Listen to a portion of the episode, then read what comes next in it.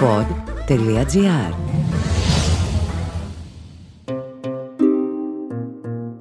Και τώρα μια σταγόνα όχι ιστορία αλλά μυθολογία. Δημήτρης Καμπουράκης γράφει, συνθέτει, ομιλεί. Και έχεις μπαελντήσει που λες ακροατή μου από τη φασαρία και τη βρώμα της Μεγαλούπολης, φεύγεις πέρα μακριά σε ένα δάσος, χώνεσαι σε ένα αθέατο μονοπατάκι που πάει βαθιά μέσα στα πιο απρόσιτα μέρη του, τσίου τσίου τα πουλάκια και οι σαύρες να ξεσηκώνονται από τα βήματά σου στο στρώμα των πεσμένων φύλων και οι πεταλουδίτσες να πετάνε από άνθος σε άνθος.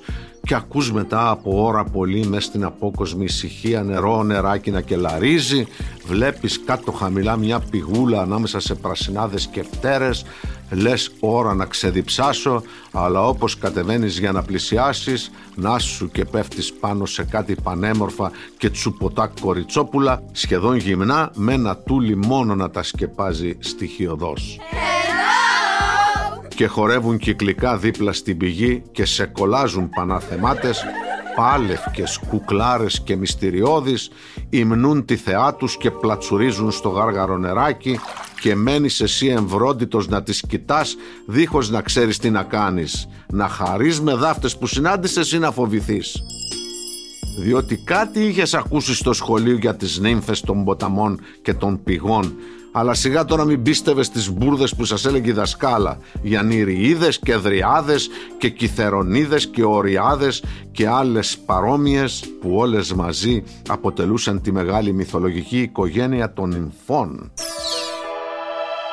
Ωραίος πρόλογος για να σας πω για μια από αυτές την περίφημη Καλιστό που την ηράστη ο Big Boss Δίας και αυτό ήταν η καταστροφή της βεβαίως βεβαίως διότι όπως έχετε καταλάβει όποια έμπλεκε μαζί του εκουσίως ή ακουσίως το άτρωγε τελικά το όμορφο κεφαλάκι της. Η Καλιστό που λέτε ήταν ένα θηλυκό χάρμα οφθαλμών. Beautiful. Το λέει και το όνομά της. Κάλος, καλίστη, καλιστό. Θα πει πανέμορφη. Ε, ως πανέμορφη θα του γλίτωνε του Δία του σεξομανή. Εδώ ο τύπος είχε σαρώσει όλες τις τερατίνες, τις μπαμπόγριες και τις κακομούτσουνες της πλάσης. Την προσωποποίηση του κάλου στα άφηνε ανέγκυχτη. Πλην καλιστό. Δεν ήταν εύκολη. Stop. Ούτε καμιά θνητή ήταν να τον φοβηθεί. Οι νύμφες ήταν οι μύθες. Ήταν και από την ορεινή Αρκαδία. Σκληρές γυναίκες βγάζουν τα βουνά. Όχι τίποτα πρωτευουσιάνικα τσόλια που χάβουν τα παραμύθια του Πασαένα. Είχε και 50 αδερφούς παρακαλώ. Βουνίσκους και νταβραντωμένους.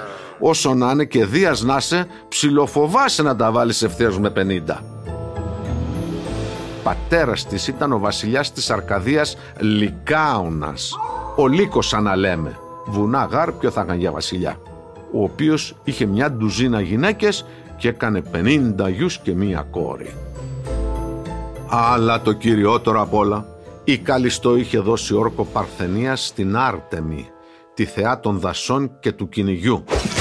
Ήταν στη συνοδεία της, είχε όλα τα προνόμια των παρατρεχάμενων, χόρευε, ξεφάντωνε, με θεούς συναναστρεφόταν, αγωνία για τον επιούσιο δεν είχε καμία, αλλά η αυλή έχει ένα κακό. Κάνει ό,τι της λέει το αφεντικό. Και αφού η Άρτεμις ήταν παρθένα και ανέγγιχτη από άντρα, απαιτούσε και από τις νύμφες που ήταν η ακολουθία της να παραμένουν αϊπάρθενες. Κάθε παρέκκληση, τι κάθε δηλαδή που η συγκεκριμένη παρέκκληση μία είναι, προκαλούσε την οργή της θεάς. Και αυτή η θεά ήταν πολύ στραβόξυλο μου αδερφάκι μου. Οπότε δεν υπήρχε περίπτωση να πει η Καλιστό ναι στο Δία. Μακάρι να της χάριζε και δαχτυλίδι με μπριγιάν ένα καράτι, μακάρι να της έφερνε και χαλβά φαρσάλων. Οπότε ο Δίας μας κατέφυγε στη γνωστή συνταγή, η οποία όμως αυτή τη φορά δημιούργησε ντόμινο συγκλονιστικών αποκαλύψεων, όπως τα έλεγαν και στα τηλεοπτικά μεσημεριανάδικα. Διότι αυτή τη φορά ο Δίας ούτε τάβρος έγινε, ούτε κύκνος, ούτε αϊτός, ούτε βροχή, ούτε κουνέλι, ούτε νυφίτσα, αλλά σε τι μεταμορφώθηκε; Σε θεά Άρτεμη, παρακαλώ. What? Και πήγε ο τρισάθλιος ως θεά Άρτεμη και έσμιξε λέει με την Καλιστό η οποία δεν προέβαλε καμία αντίσταση. Αποτέλεσμα έγκυος η Καλιστό. Ναι, αλλά πριν πάμε παρακάτω, για να κάνουμε μια στάση εδώ. Γιατί δεν μας τα λένε καλά οι αρχαίοι μον πρόγονοι.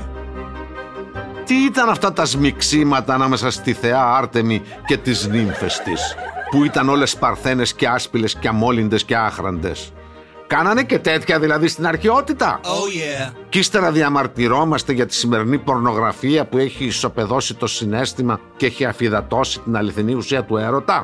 Τι γινόταν τέλος πάντων στα βουνά και στα ρουμάνια της μυθολογικής μας αρχαιότητας; Ανάμεσα σε πρασινάδες και φτέρες και φύκους δίπλα σε πηγές και ποταμάκια; Είχε την τιμητική της η Λέσβος δηλαδή. Oh yeah, baby. Ντροπή και έσχος, τίποτα άλλο δεν έχω να πω. Αλλά και εκείνη η Καλιστό τόσο άσχετη ήταν δηλαδή που δεν μπορούσε να ξεχωρίσει την Άρθεμη από το Δία. Και αν είχαν το ίδιο πρόσωπο, τίποτα άλλο δεν πρόσεξε η μικρά την ώρα τους μιξίματος. Καμιά διαφορά δεν ένιωσε την ώρα που γινόταν έγκυος. Τέλος πάντων, μετά από μερικούς μήνες, πάει η Άρτεμι με τη συνοδεία της να κάνουν ένα μπανάκι σε μια πηγή στο όρος Μέναλο της Αρκαδίας, γδίνονται τα κοράσια και βλέπουν την Καλιστό με μια κοιλιά ως εκεί πέρα. «Μωρή, εσύ είσαι έγκυος», έσκουξε η Άρτεμι. «Όχι, σας ορκίζομαι, δεν έκανα τίποτα», αντέκρουσε η Καλιστό. Και τότε ήταν που τα πήρε στο κρανίο η θεά. «Δηλαδή τώρα θα με βγάλεις και τρελή, δεν βλέπεις μωρή την κοιλάρα σου» και βγάζοντας αφρούς από το στόμα συμπεριφορά που από μακριά μύριζε ζήλια της κάνει ένα τσαφ και την κάνει αρκούδα την καλιστό. Άλλες πηγές λένε ότι η θεά άρπαξε το τόξο της και έξαλλη όπως ήταν της σκότωσε κατευθείαν. Τέλος πάντων, είτε στη μία είτε στην άλλη εκδοχή αυτή ήταν έγκυος και για να μην κινδυνεύσει το παιδί στέλνει ο Δίας στον Ερμή και το βουτάει από την κοιλιά της. Είπαμε, τις γκόμενες του δεν τις διέσωζε ο Δίας, αλλά τα παιδιά του πότε πότε τον έπιανε το πατρικό και τα γλίτωνε από την μανία των αντίζηλων γυναικών. Το παιδί ήταν ο περίφημος Σαρκάς, όχι ο γελιογράφος, ο άλλος, μεγάλη μορφή, αυτός που έφτιαξε το γένος των Αρκάδων. Το πήρε ο Ερμής το μικρό, το πήγε στη μάνα του τη Μέα και αυτή το ανέθρεψε. Τι να κάνει γριά.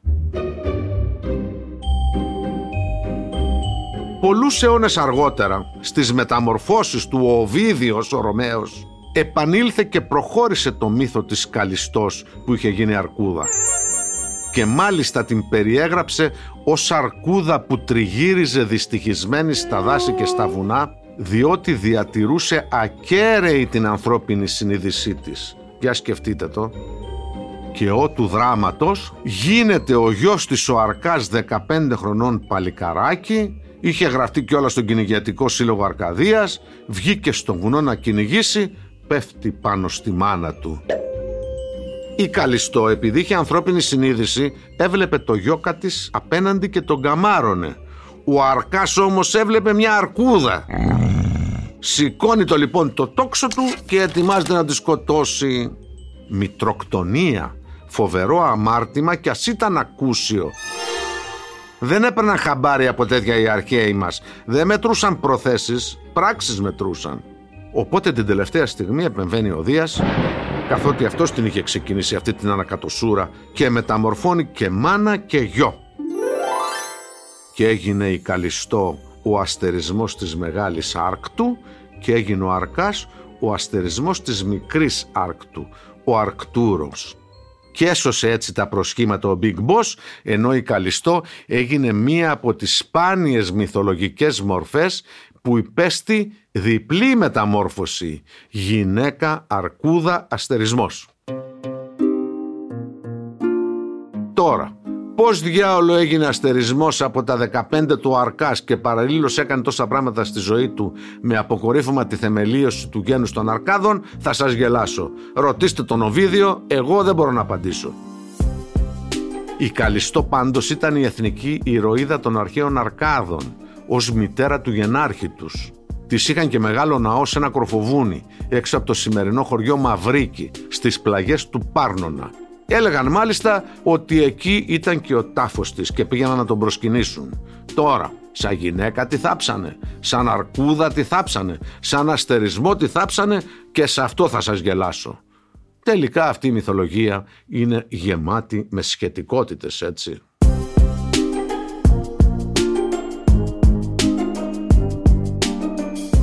Ακούσατε το podcast «Μια σταγόνα μυθολογία» με τον Δημήτρη Καμπουράκη. Μια παραγωγή του pod.gr. Αναζητήστε τα podcast που σας ενδιαφέρουν στο pod.gr, Spotify, Apple Podcast, Google Podcast και σε όποια άλλη εφαρμογή ακούτε podcast από το κινητό σας.